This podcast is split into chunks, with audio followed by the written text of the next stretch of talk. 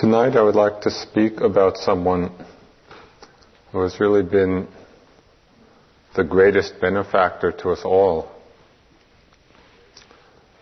Someone who is responsible in quite a direct way for us all being here together. And that is Siddhartha Gautama, who when he became awakened, enlightened, was called the Buddha. What is the meaning or what is the significance of the Buddha's life for us now? You know, in our own lives, in these times. We can understand who the Buddha is and the significance of his life on several different levels. We can understand the Buddha as a historical person who was born in a certain year, about 500 BC, grew up, went through all the traumas and problems of childhood and adolescence, and got an education and got married. We can trace the historical uh, events of his life. They're quite well known his personal story. There's another level that we can connect with, and that is understanding the Buddha as a basic archetype of humanity. We could think of the Buddha as the complete expression of the awakened mind. So, from this archetypal level, we understand the Buddha's life not merely as his own personal struggles and strivings, his own personal story, but we see his life as the unfolding of this great and sacred mythological journey. It's interesting what we do with the word mythological, because sometimes we hear that word and we associate, well, myth, mythological, make believe, fairy tale doesn't have much relevance for us, perhaps. But mythological, in a deeper sense, doesn't mean unreal. Rather, the power of myth is that it universalizes the particular.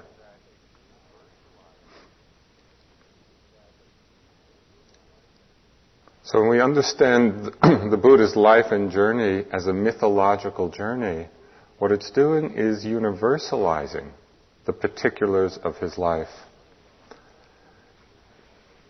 There's one other level that we can understand the Buddha. And that is the level of ultimate reality can think of it as Buddha nature, the ultimate realities of existence. There's a story from his time when there were a group of monks and nuns and lay people sitting around him listening to the teachings.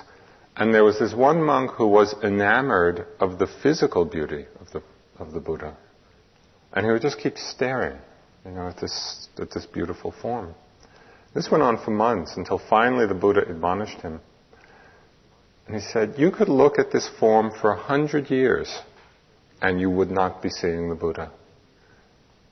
Those who understand the Dharma see the Buddha. And that's this third meaning. That is the ultimate realities of experience, of life. That's what the Buddha is. So when we see the Dharma, we see the Buddha.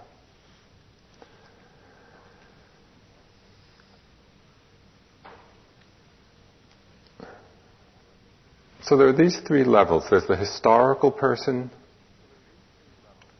there's the mythological journey that he undertook, and there are these basic principles of reality.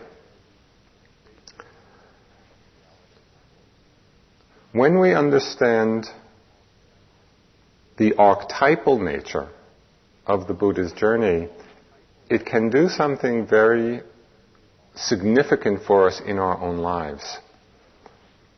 What it does is connect our own life and our own experiences to His.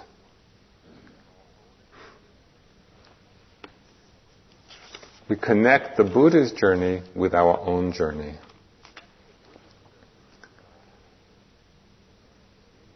Now think for a moment of any of the world's great explorers and discoverers in any field, whether great spiritual explorers or geographical or space or scientific or musical, artistic, whatever. I think it's easy for us to get a sense of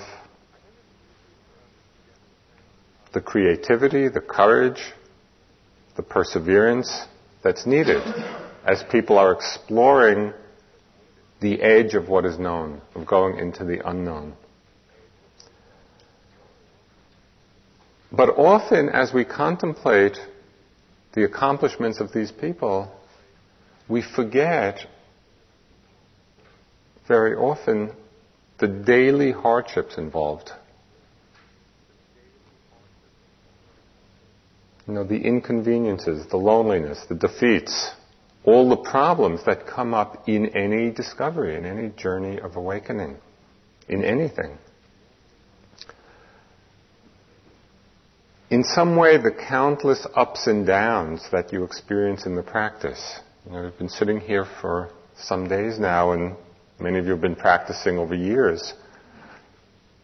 Very familiar with the tremendous ups and downs of practice. Sometimes we're very enthusiastic, we have a lot of energy, and we feel heroic in this journey.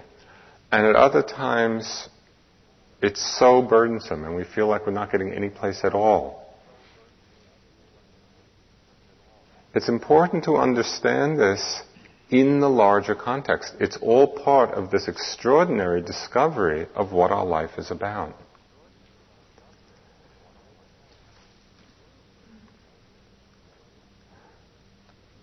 The journey of discovery of the archetypal spiritual hero and heroine was described very clearly and beautifully by Joseph Campbell. He was one of the great students of world myths in a book called Hero with a Thousand Faces. And he used the life of the Buddha as the example of this archetypal journey.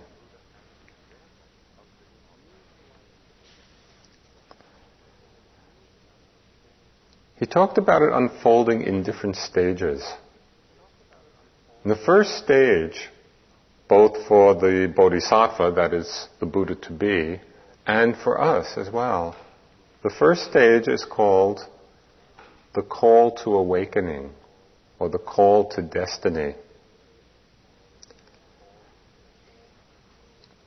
This arises, this call happens in our lives when something occurs in our life to wake us up. Something happens which makes us begin to question our conventional understanding of things.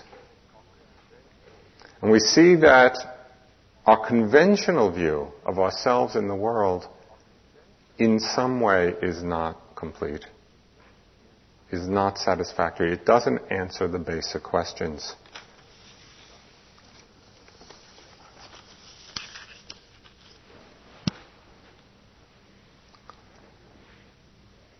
Why not? Why is it that our ordinary life somehow leaves us seeking for something else? Most of us live in the world of a verb. And the verb is to have.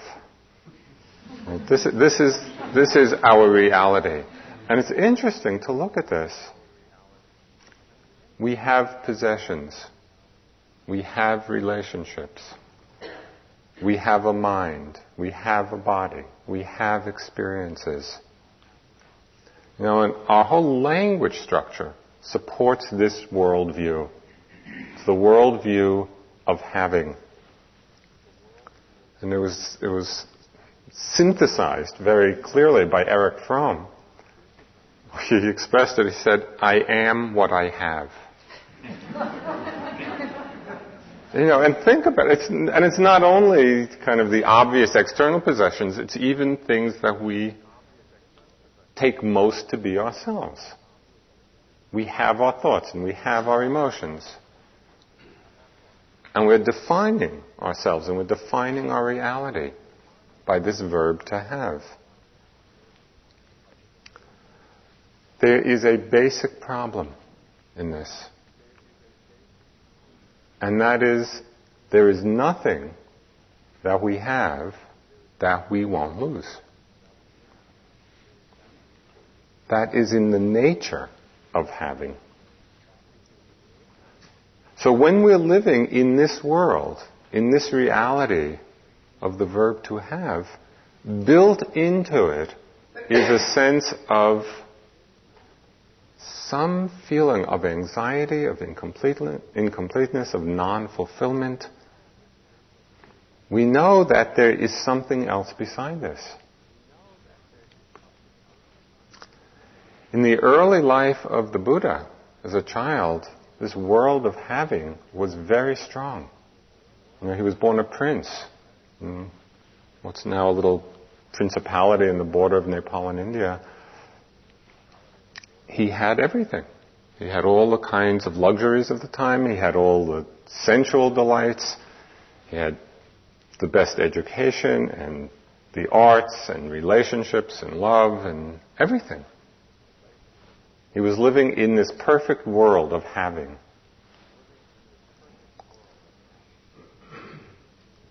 And his father, who was the king, is sort of archetypically represented this worldview.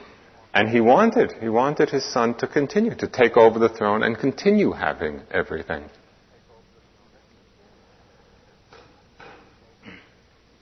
But for Siddhartha, the call to destiny, the call to awakening, happened when he began to question this. When he began to question this whole notion of having. It's said that he came in a rather dramatic fashion face to face with the realities of sickness and of old age and death. You know, in quite a striking and shocking way, coming face to face with these as realities. What is the nature of this body which we think we have and inexorably and inevitably leading to old age, decay, and death. When we look at that, honestly, you know, in ourselves, it can have a powerful awakening call for us. It said that when the Bodhisattva contemplated this, he said, Why should I, who am subject to decay and death, also seek that which is subject to decay and death? Why should I value that? Why should I spend my life seeking that which is also subject to impermanence, to decay? And so the main question, this call to destiny, this call to awakening, revolved around the question where is real value in our lives to be found? And this is the same question for all of us. You know, and these questions awakened in the Bodhisattva count the energy of countless lifetimes of practice where this was the question. Know, what is the nature of birth and death?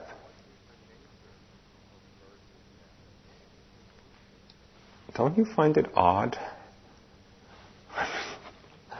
Somehow we appear at some point in time, lead our lives, and then disappear. the whole thing is quite a mystery. What is it all about? You know, or do we take the time to consider, to really investigate, okay, what, what is the nature of this birth and death? What is going on? Now, many people, I think, have this passing thought in the course of their lives because it's such an obvious question.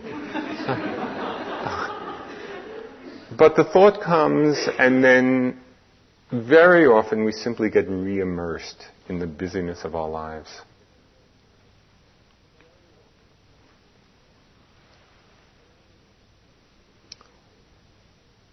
What I find tremendously inspiring about retreats is that groups of people come together for whom this call to awakening, this call to destiny, has actually taken root. Because for all of us, in, in some way or another, we have begun asking this question and we haven't gotten completely re-immersed. Willing to put the energy and the commitment in something that's not easy to do to really try and discover what this is all about. So I think an, an important question to connect with what brought you to the practice? What was your own particular call to destiny? You know, and to reflect on this. What made you first step out of this world of having? To begin to question what, what your life is about. Because if we can reconnect with that initial question, that initial call, and when we can hold that, it's a tremendous source of energy for us and inspiration as we go through the many ups and downs of practice. It's like we remember what it is that we're doing and why we're doing it.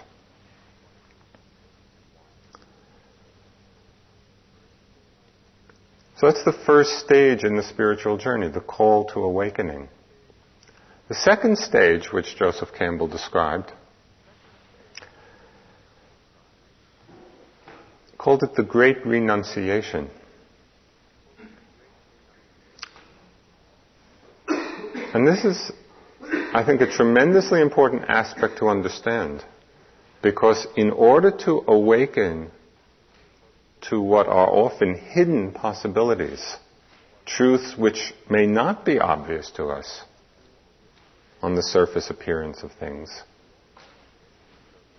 in order to awaken to these hidden possibilities, we need to be willing to renounce, to give up our habitual, habitual way of viewing things, our habitual way of seeing, our conditioned way of relating.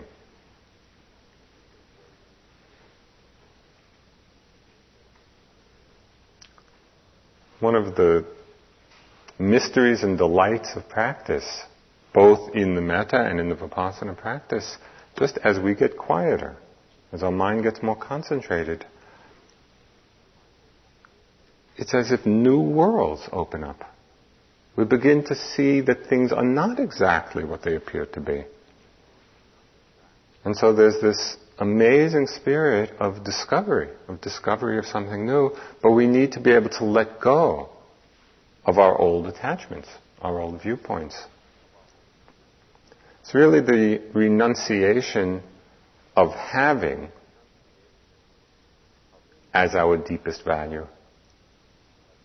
So that we don't spend our lives simply trying to accumulate more and more, have more and more.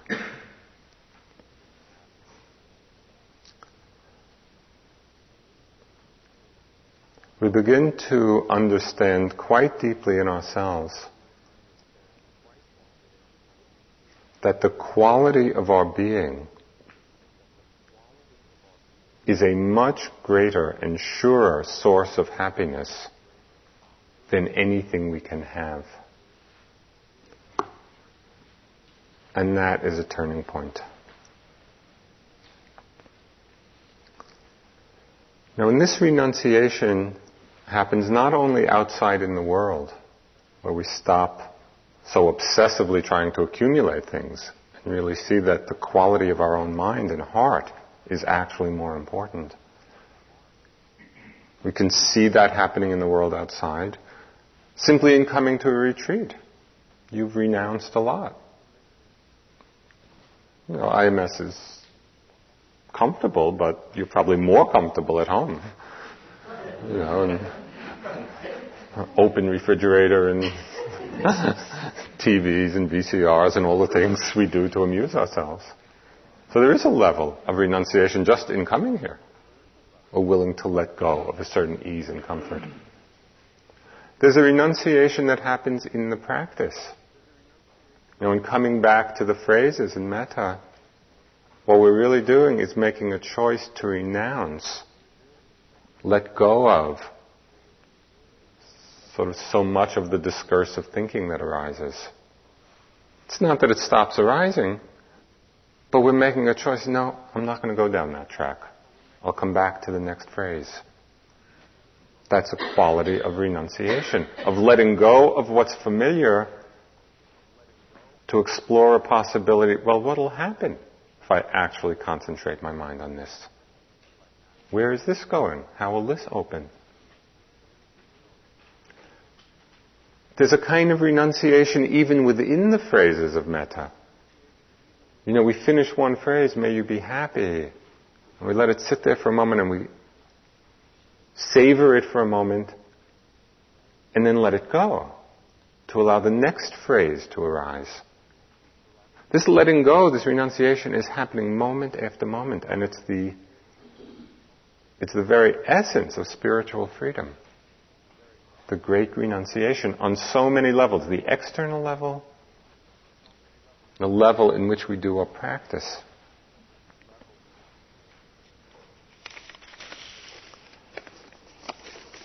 For the Buddha, the Bodhisattva,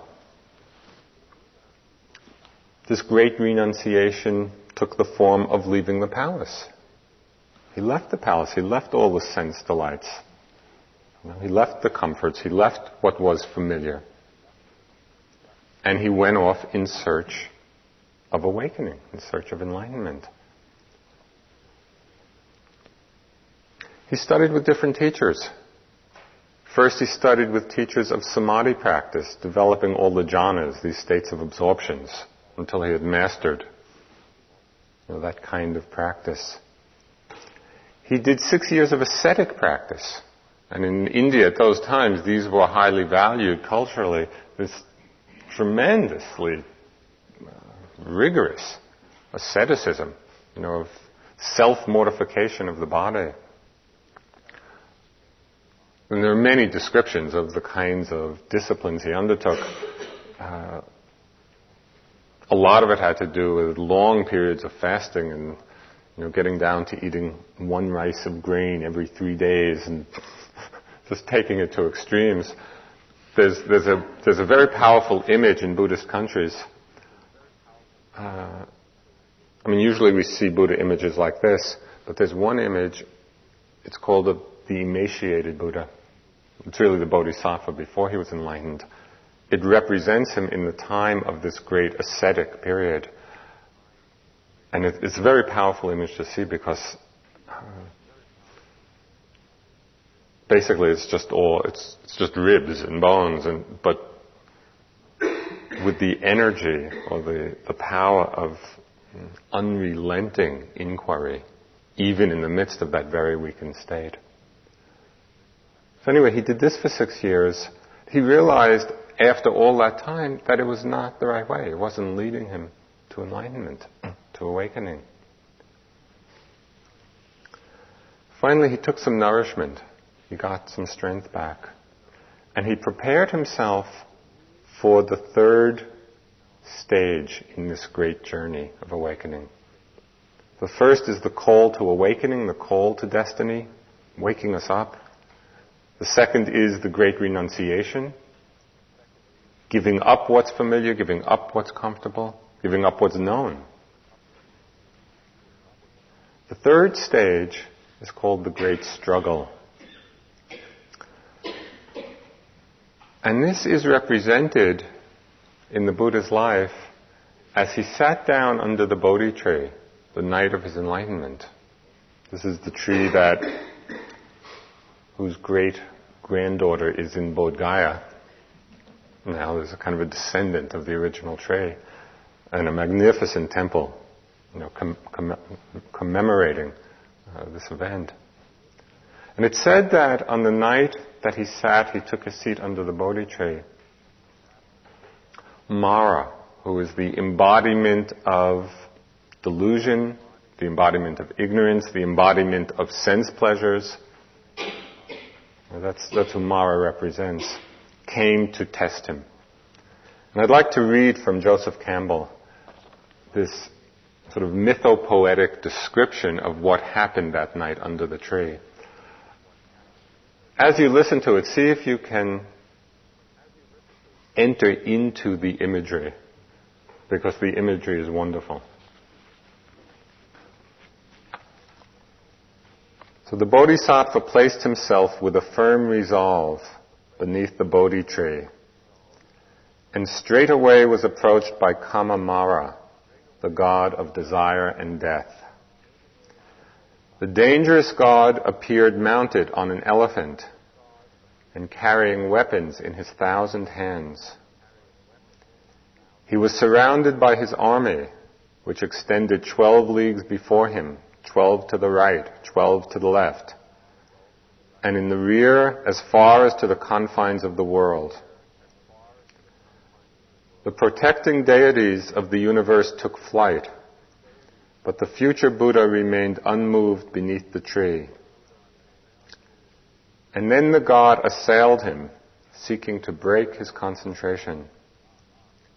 Whirlwind, rocks, thunder, and flame smoking weapons with keen edges, burning coals, hot ashes, boiling mud, blistering sands, and fourfold darkness Mara hurled against the Bodhisattva.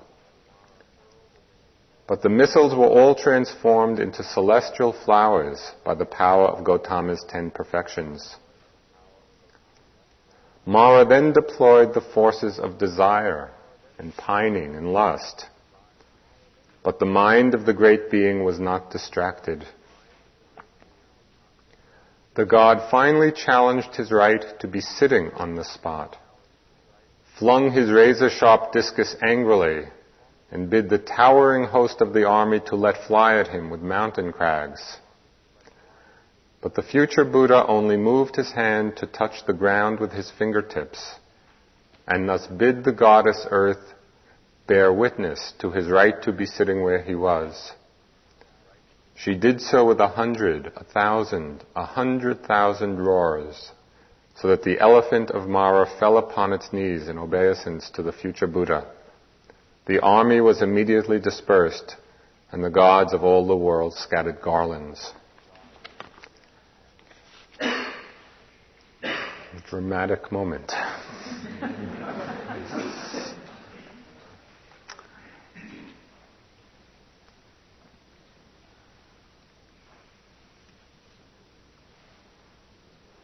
Every time we sit, we are sitting under the Bodhi tree. This is a mythopoetic description of what happens to us every time we sit. Just like the Bodhisattva, we sit and we're confronted by all the armies of Mara. By restlessness and desire and anger and all the things that we've been talking about.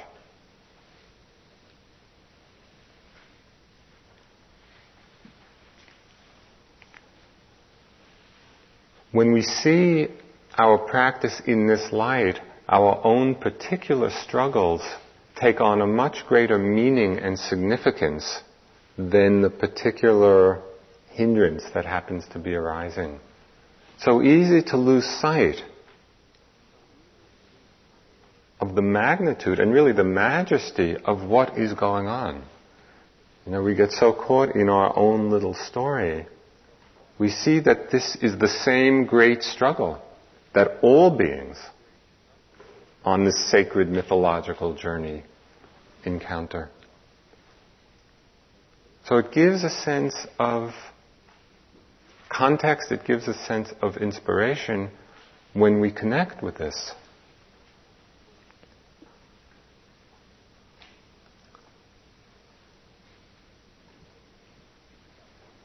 This willingness to open to all of our experience, the willingness to sit there, to train ourselves to have a mind that is unmoved in the face of all that Mara displays. This is the meaning of heroic effort. This is what we are practicing. This is the call to destiny, the great renunciation, the great struggle. The spiritual journey culminates in this fourth stage, which Campbell described as the Great Awakening, the Great Enlightenment. For the Buddha, it happened in that night after he had vanquished Mara and the forces of Mara, in the three watches of the night. In the first watch of the night, it said that his mind reviewed countless past lives. He was able to go back and see lifetime after lifetime, being born, living out a certain existence, dying, being reborn again. And the power of being able to see that lies both in seeing the insubstantiality. We take our lives so seriously, we take our dramas so seriously. If we could see countless lifetimes, just over and over and over again, we might be a little more detached. and so, in that way, it was tremendously opening. And seeing the endlessness, that there was no beginning to this round of rebirth. In the second watch of the night, it said the Bodhisattva, as he was watching this display of lifetime after lifetime, in the second watch of the night, he understood the law of karma. And seeing that how all beings were reaping the fruits of their actions. They were born and acted and died and reborn according to the kinds and qualities of their actions. And this awoke within him a tremendous compassion. Why?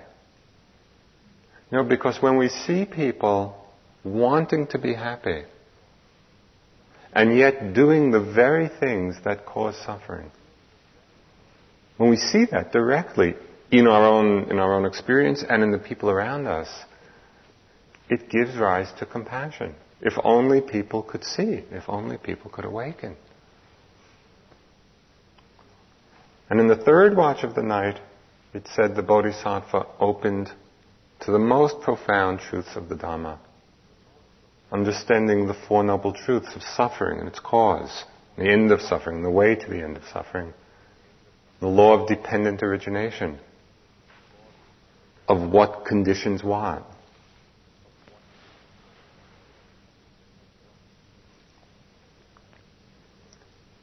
It said that just at daybreak, as he was reviewing all of this through the watches of the night, just as the morning star appeared in the sky, his mind opened to full realization, to Buddhahood. And the first verse that he uttered after his enlightenment. is quite a famous one that's recited very often in Buddhist cultures.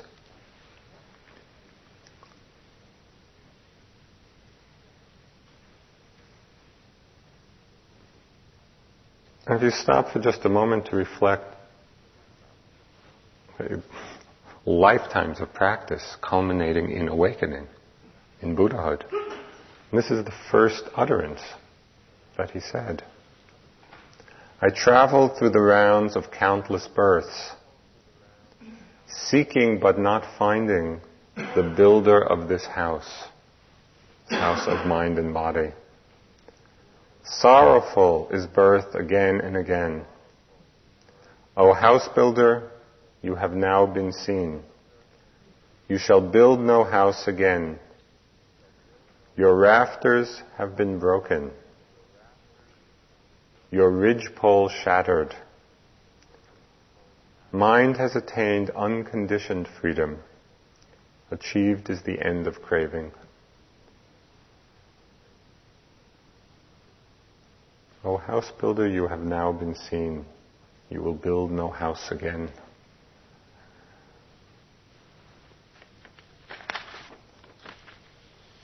How many more houses will we be building? the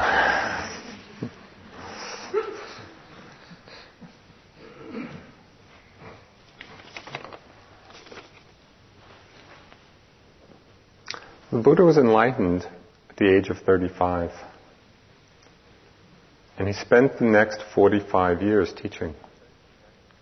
He spent some weeks around the Bodhi tree in Bodh Gaya. Then he went to Sarnath, which is, uh, there's a deer park outside of Benares, Varanasi. That's where he gave the first sermon.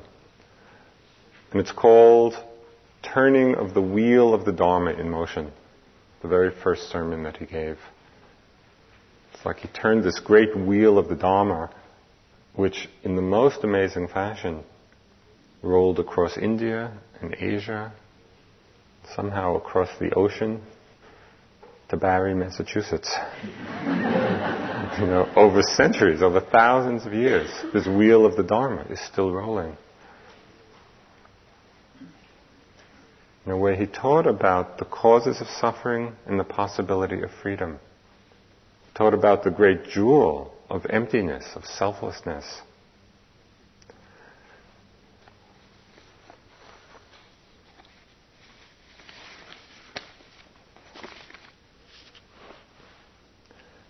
After he taught the first, his first disciples, and he had 60 arahants, 60 fully enlightened beings, he sent them out with a message and I think it's a very important uh, teaching for us to consider, especially in these times. He said, Go forth, O bhikkhus, for the good of the many, for the happiness of the many, out of compassion for the world, for the good, benefit, and happiness of people and devas, celestial beings. Let not two go by one way. Teach the Dharma, excellent in the beginning, excellent in the middle, and excellent at the end. Proclaim the noble life, altogether perfect and pure. Work for the good of others, you who have done your duties.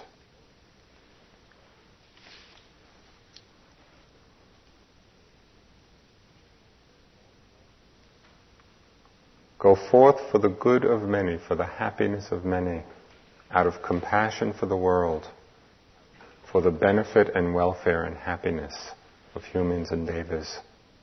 Work for the good of others. This motivation is at the heart of our practice. To understand that we are not practicing for ourselves alone. That whatever our individual motivations may be, and we all have our own reasons which have brought us to practice, we can put them into the larger context of understanding that our practice is never for ourselves alone.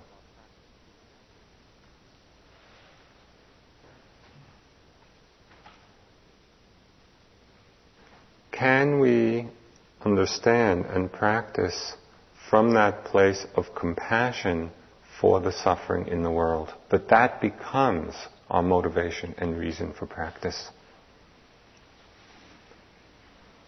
We cultivate in our meditation itself this sense of service to others. The question arises for people, and I think it's a reasonable question. How does sitting here on our cushion, watching our breath or saying phrases, how does this help anybody else? In what way is this of benefit to anybody else?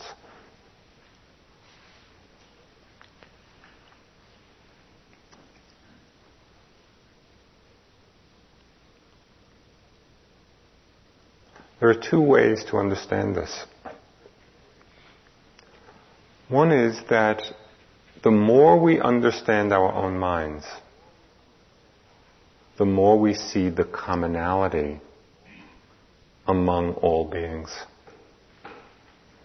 And this has become very clear to me in teaching in so many different places around the world. You know, we go to completely different cultures and people with different backgrounds and stories and we sit down in a retreat, it is the same knee pain, it's the same restlessness, it's the same anger, it's the same compassion, it's the same love. The stories are different. The nature of our mind and body and hearts is exactly the same. When we understand ourselves, we understand everyone.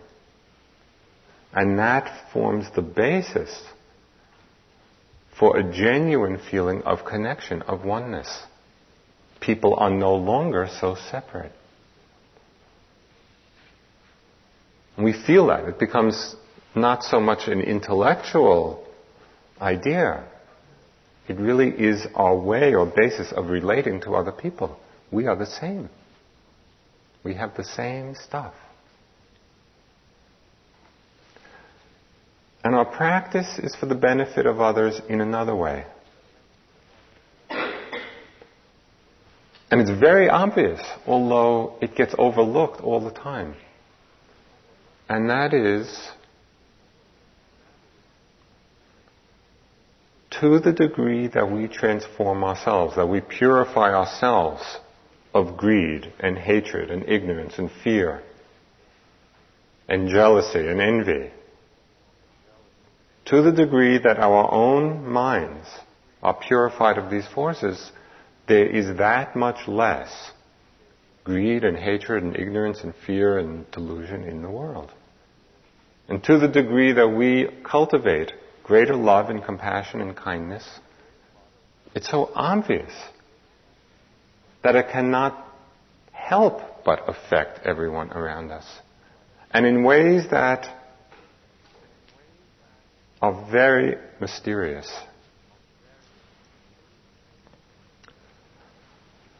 There's a sort of a new field of science about which I know very little. It's called the study of chaos. And supposedly it's the study of disorder in the universe, of systems which are disordered. For example, it's the study of weather patterns, or if you, if you watch smoke rising, you know, it seems to be a very disordered happening. Well, chaos is the study of phenomena like this. So the idea is that underneath the surface appearances of things, there is a tremendous sense of disorder in the world. You know, an unpredictability, a strange type of chaos. But then people who are studying this, they look deep into the chaos and they find an even stranger kind of order. What interested me about this theory is that it seemed so parallel to our experience in meditation. You know, at first people who have not practiced, oh yeah, I know who I am. You know, people have very certain sense of who they are and what they're about in the world. But then we take a look, we sit down and actually begin to look at ourselves, and it feels like chaos. It feels like we've entered into this world of confusion and not knowing. But then as we go deeper, as we go right into the chaos, there's a whole new kind of order, kind of beauty. Well, there's a certain principle involved in this science of chaos which has bearing on all this, which is why I'm telling you this story. The principle is called sensitive dependence on initial conditions, which means that in a system, a small input into the system can have a big output later on. Just a small change over here results in a big change over there. And the scientists call this the butterfly effect because the example they used was that of a butterfly flapping its wings in China, creating a blizzard in Boston. Just the chain, the sequence of events. A small input into the system over here gets transformed and transformed and transformed and transformed and transformed until there's a big output over here. Every phrase that you say is the butterfly flapping its wings. You know, we don't know. We can't see the tremendous effect that takes place from every moment of purifying our minds. Whether it's doing the metta, whether it's watching our breath, whether it's doing vipassana, whether it's just being aware. It's in this way that our practice is for the benefit of all beings.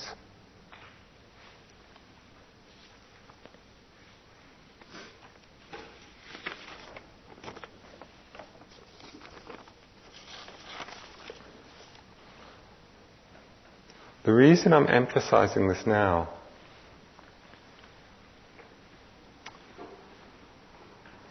is that often we have a sense of this. We can have a sense that yes, our practice is going to have a good effect in the world.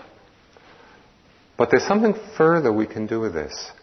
That is not only recognize, yes, this is a good byproduct of our practice, but actually strengthen it as the motivation for our practice. There's a big difference.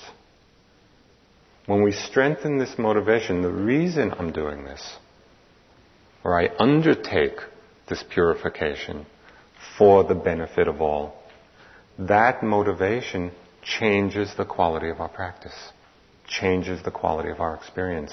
It is a tremendous source of energy. So instead of proceeding along in our practice like this, as if personally we're just going for what we are going to get out of it, which can be fine.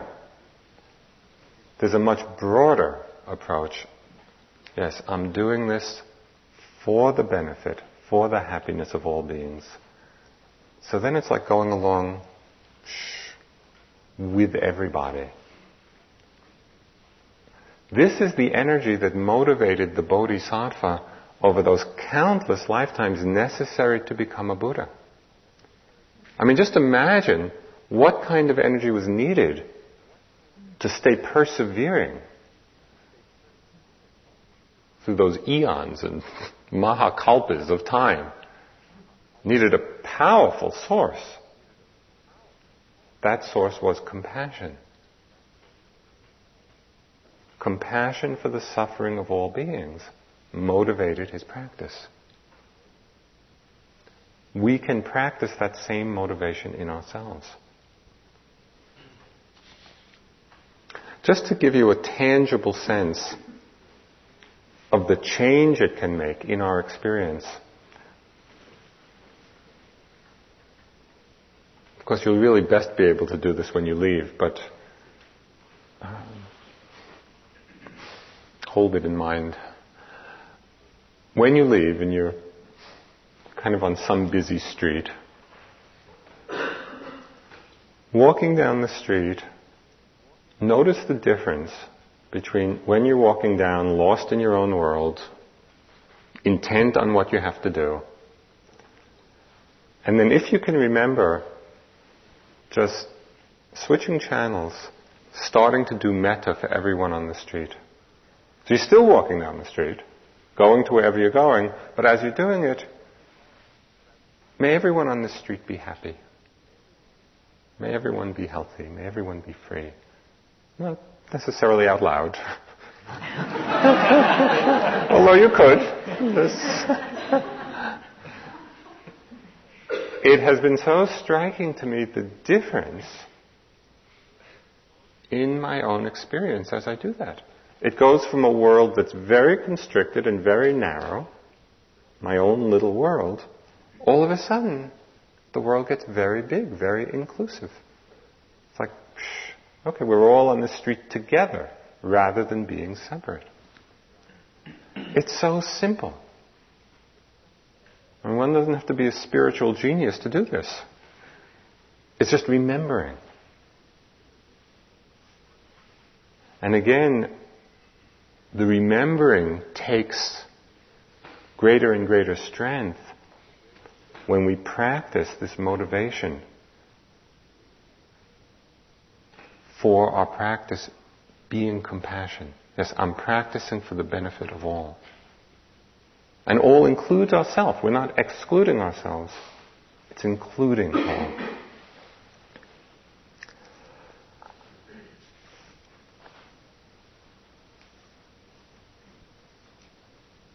One more little piece.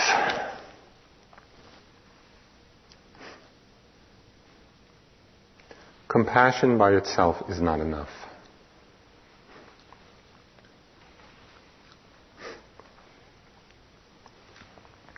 Because for compassion to really bear fruit, we need to take action. The real juice of compassion is when we act on those compassionate feelings. But what this action requires is very great discriminating wisdom. We need to see, we need to understand what action will actually bring good result.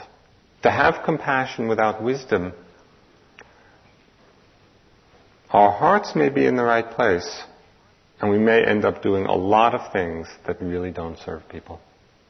Because we don't understand. We don't understand necessarily what the root causes of suffering are and how best to alleviate them. So for compassion to be effective, we need also to develop very great and incisive discriminating wisdom. We need to see clearly which paths of action lead to happiness, which lead to suffering. We need to know this in our own experience.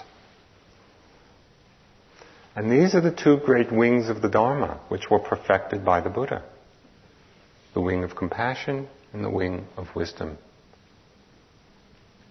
And the sort of beauty and the symmetry of this retreat really is that we're spending time cultivating both. You know, these first four or five days cultivating loving kindness and metta and compassion.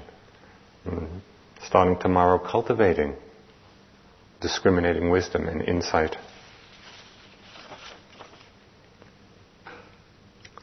The Buddha perfected these two qualities.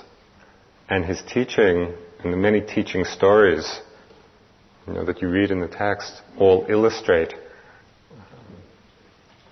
this wonderful balance. Just tell you a few Buddha teaching stories which I like.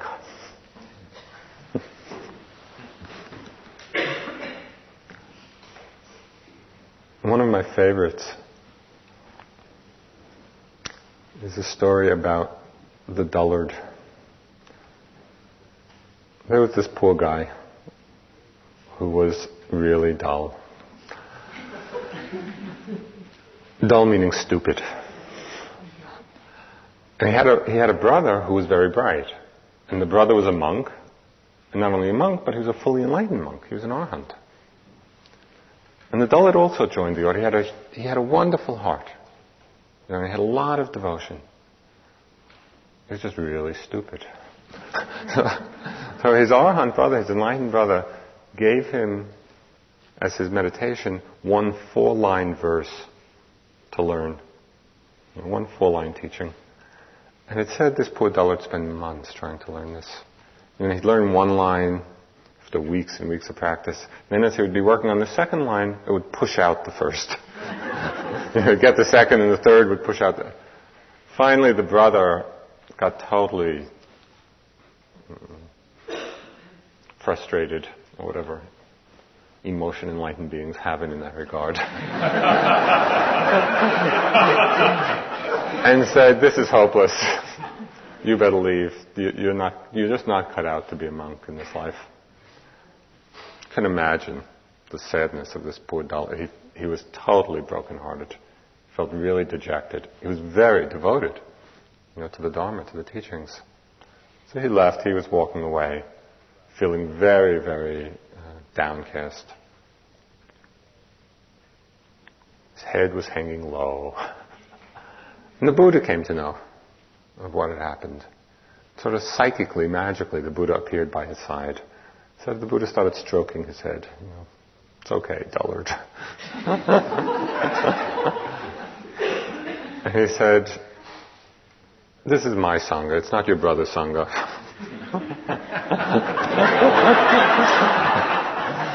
I'll give you a meditation subject to, to work with. So the Buddha said to this dullard, take a, take a handkerchief. Just take a white handkerchief, stand out in the hot sun and rub it. That was the whole practice. Take the white handkerchief, stand out in the sun and rub it. Okay, the dullard thought he could manage this. so he went out, he took the handkerchief, he started rubbing it. And lo and behold, as he started rubbing it, the handkerchief started getting soiled, started getting dirty. And it called up, which of course only the Buddha had known, it called up many past lifetimes of practice where this, this monk, the dullard, had practiced meditating on the impurities of the body as a way of fostering detachment, non attachment, of letting go. And so as he saw this, as he saw the handkerchief getting soiled, all of that previous practice came to the fore. His mind reached this stage, state of dispassion, of equanimity. Psh, he became fully enlightened. Not only fully enlightened, but it said with all the powers of the intellect and lots of magic powers. Uh, it's a long story. It goes on to describe his going back and playing psychic tricks on his brother.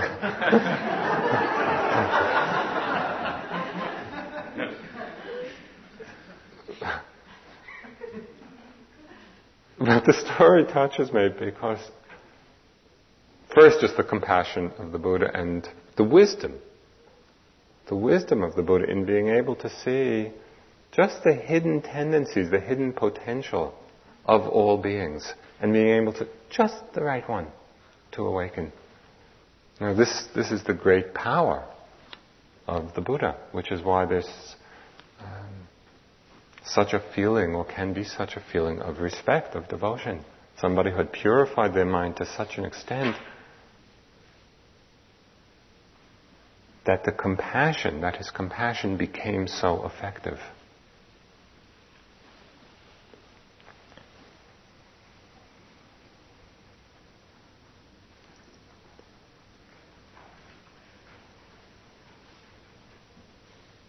Tell one more little story. It's not actually about the Buddha, but it's about the use of miracles.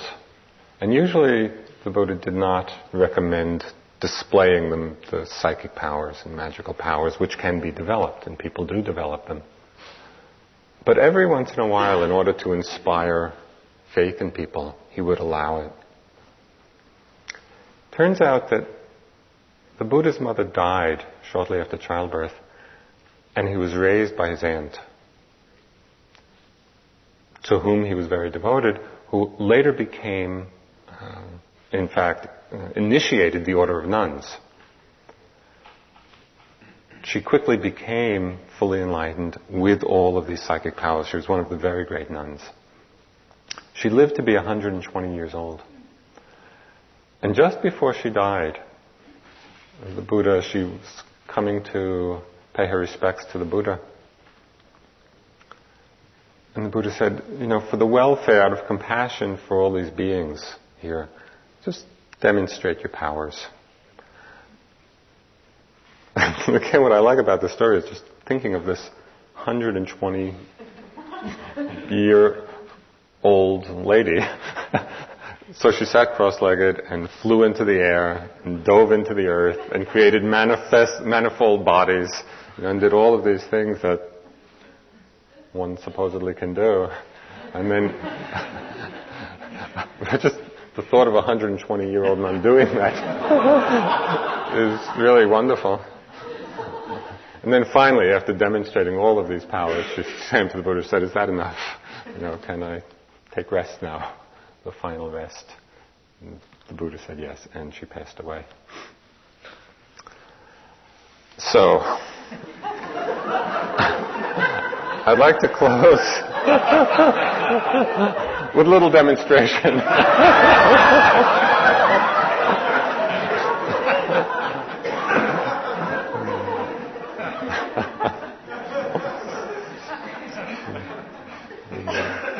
Maybe next year.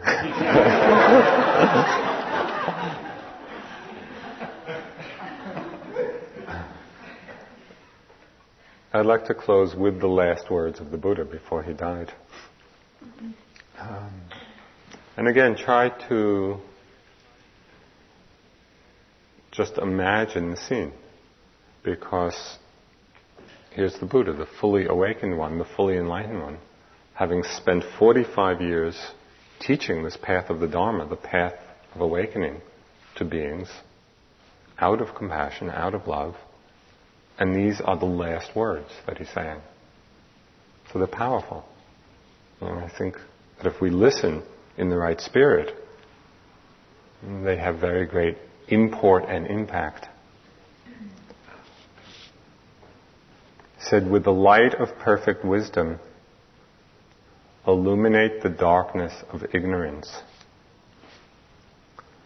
Subject to decay are all conditioned things. Strive on with heedfulness. With the light of perfect wisdom, illuminate the darkness of ignorance. Subject to decay are all conditioned things strive on with heedfulness. Let's sit for a few minutes.